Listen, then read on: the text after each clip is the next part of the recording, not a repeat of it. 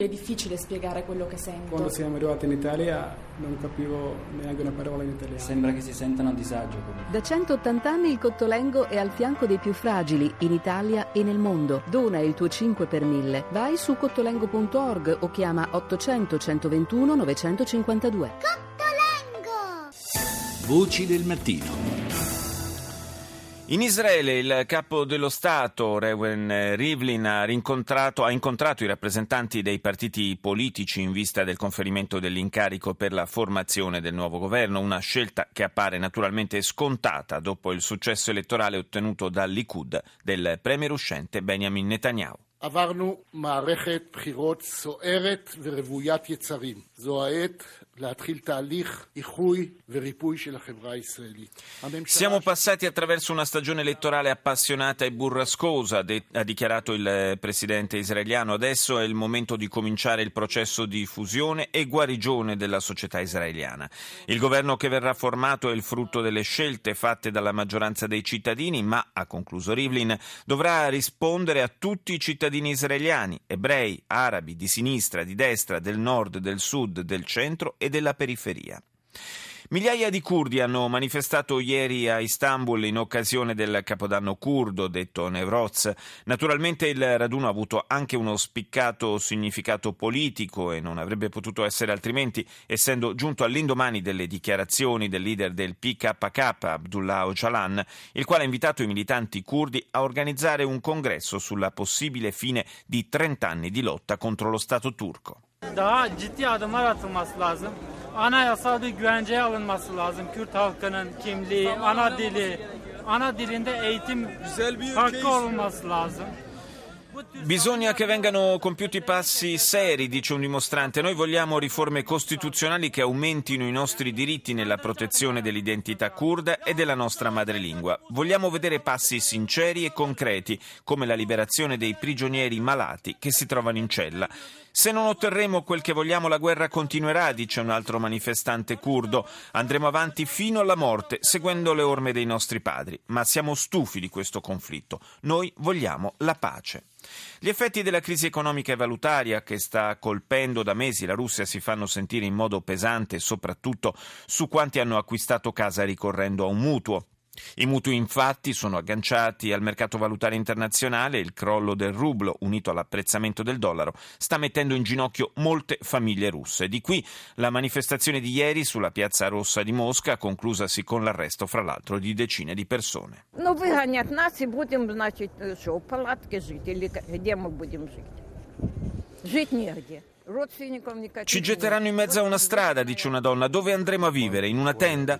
La mia famiglia non ha altri posti dove andare, non abbiamo via d'uscita. La banca sta avviando le procedure legali per portarsi via la nostra casa, fa eco un altro titolare di mutuo. Non so dove andremo a vivere. Se non ci daranno un alloggio popolare, finiremo per strada e i servizi sociali ci toglieranno i figli. Non vedo speranze per il futuro. Possiamo soltanto rivolgerci alla Chiesa per cercare un aiuto. Do il buongiorno adesso al responsabile aree protette e biodiversità di Lega Ambiente, Antonio Nicoletti. Buongiorno. È stata celebrata la giornata mondiale per le foreste proprio per quanto riguarda lo stato di salute del principale polmone verde del pianeta, cioè la foresta amazzonica. Eh, arrivano dei segnali preoccupanti, in particolare il, il dato che inquieta è che eh, ci sia una capacità fortemente diminuita, quasi del 30% di questo polmone per l'appunto, capacità di eh, assolutamente assorbire la CO2 eh, del pianeta, quindi un ulteriore eh, rischio, un'ulteriore minaccia per il mondo. Da che cosa nasce questo problema?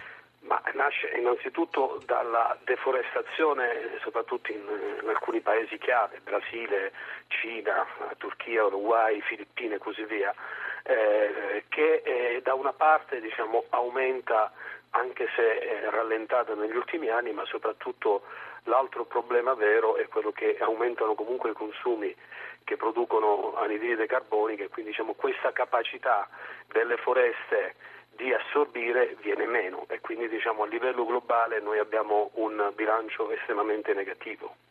Ma eh, c'è anche un, uh, un, problema di salute, possiamo dire, delle foreste del pianeta, cioè eh, le piante forse anche proprio in conseguenza, immagino, di, dell'aumento del tasso di inquinamento, non, non, stanno bene, possiamo dire, anche questo diminuisce la loro capacità di assorbire. No? Sì, certo, il degrado diciamo, incombe anche diciamo, nel regno forestale, quindi da questo punto di vista una, una minore capacità di assorbimento è dovuta diciamo, alla qualità globale del sistema forestale. Quindi diciamo, sono, sono questioni eh, complesse nelle quali bisogna puntare con politiche innovative. Quello che possono fare i cittadini italiani è quello diciamo, di chiedere sempre meno eh, legname che viene dall'estero, che si ridurre l'importazione di quelle specie rare che vengono richieste e quindi il mercato globale può essere condizionato da scelte diverse. Questo lo possiamo fare,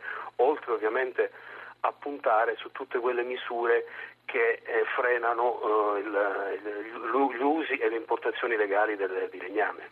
Ma qual è dal punto di vista della, proprio della eh, deforestazione, qual è la, la, situazione in questo momento in Amazzonia? In, negli anni passati ci sono stati spesso allarmi, campagne eh, sappiamo anche di, di come queste, queste, massicce deforestazioni abbiano messo in pericolo anche la sopravvivenza di popolazioni locali. Eh, allo stato attuale come siamo messi? Ma la FAO ci dice che nonostante sia ridotto ancora in percentuale troppo poco significativa il, la deforestazione globale, il degrado, come diceva lei all'inizio, generale di quella, di quel, di quella tipologia di foreste continua diciamo, ad imperversare e quindi significa che la gestione forestale sostenibile ancora diciamo, non ha preso piede in quei paesi, nel senso che si può diciamo, con eh, limiti, con parsimonia diciamo, attuare tagli di foreste, ma se tutto questo viene fatto senza un controllo, senza una gestione eh, consapevole, ambientalmente sostenibile, è chiaro che lo, gli sforzi risultano vani. Quindi diciamo, bisogna puntare sempre di più che la, la qualità della gestione sia diciamo, un patrimonio dei paesi evoluti, ma anche diciamo, in questi paesi in via di sviluppo. Sì, dovrebbe crescere non solo a livello di opinioni pubbliche, ma anche a livello evidentemente di organizzazioni internazionali la consapevolezza questo, del fatto che questo sia un patrimonio mondiale, insomma, non, non, non, sono cose che si possono regolare esclusivamente nel perimetro dei, dei confini di un paese. No? No, no, assolutamente. Questo diciamo, significa che le istituzioni devono continuare a, a fare bene il loro dovere, questo diciamo, è la FAO, l'ONU, ma d'altra parte ci sono le istituzioni nazionali di alcuni paesi eh, eh, fondamentali, Brasile in primis, che devono diciamo, investire molto di più in sostenibilità. Bisogna aiutarli perché diciamo, le economie di quei paesi sono legate anche all'esportazione del legname, bisogna diciamo, da questo punto di vista essere un po' più consapevoli per chi vende ma anche per i paesi chiave come i paesi eh, eh, nordamericani ed europei ad acquistare con parsimonia. Non tutto il legname che viene acquistato dall'estero diciamo, viene utilizzato in maniera pregiata, nel senso spesso e volentieri se ne fa un uso diciamo, inconsapevole e si spreca qualità e quantità di legname eh, di importazione certo. molto importante. Grazie ad Antonio Nicoletti, responsabile aree protette e biodiversità di Lega Ambiente.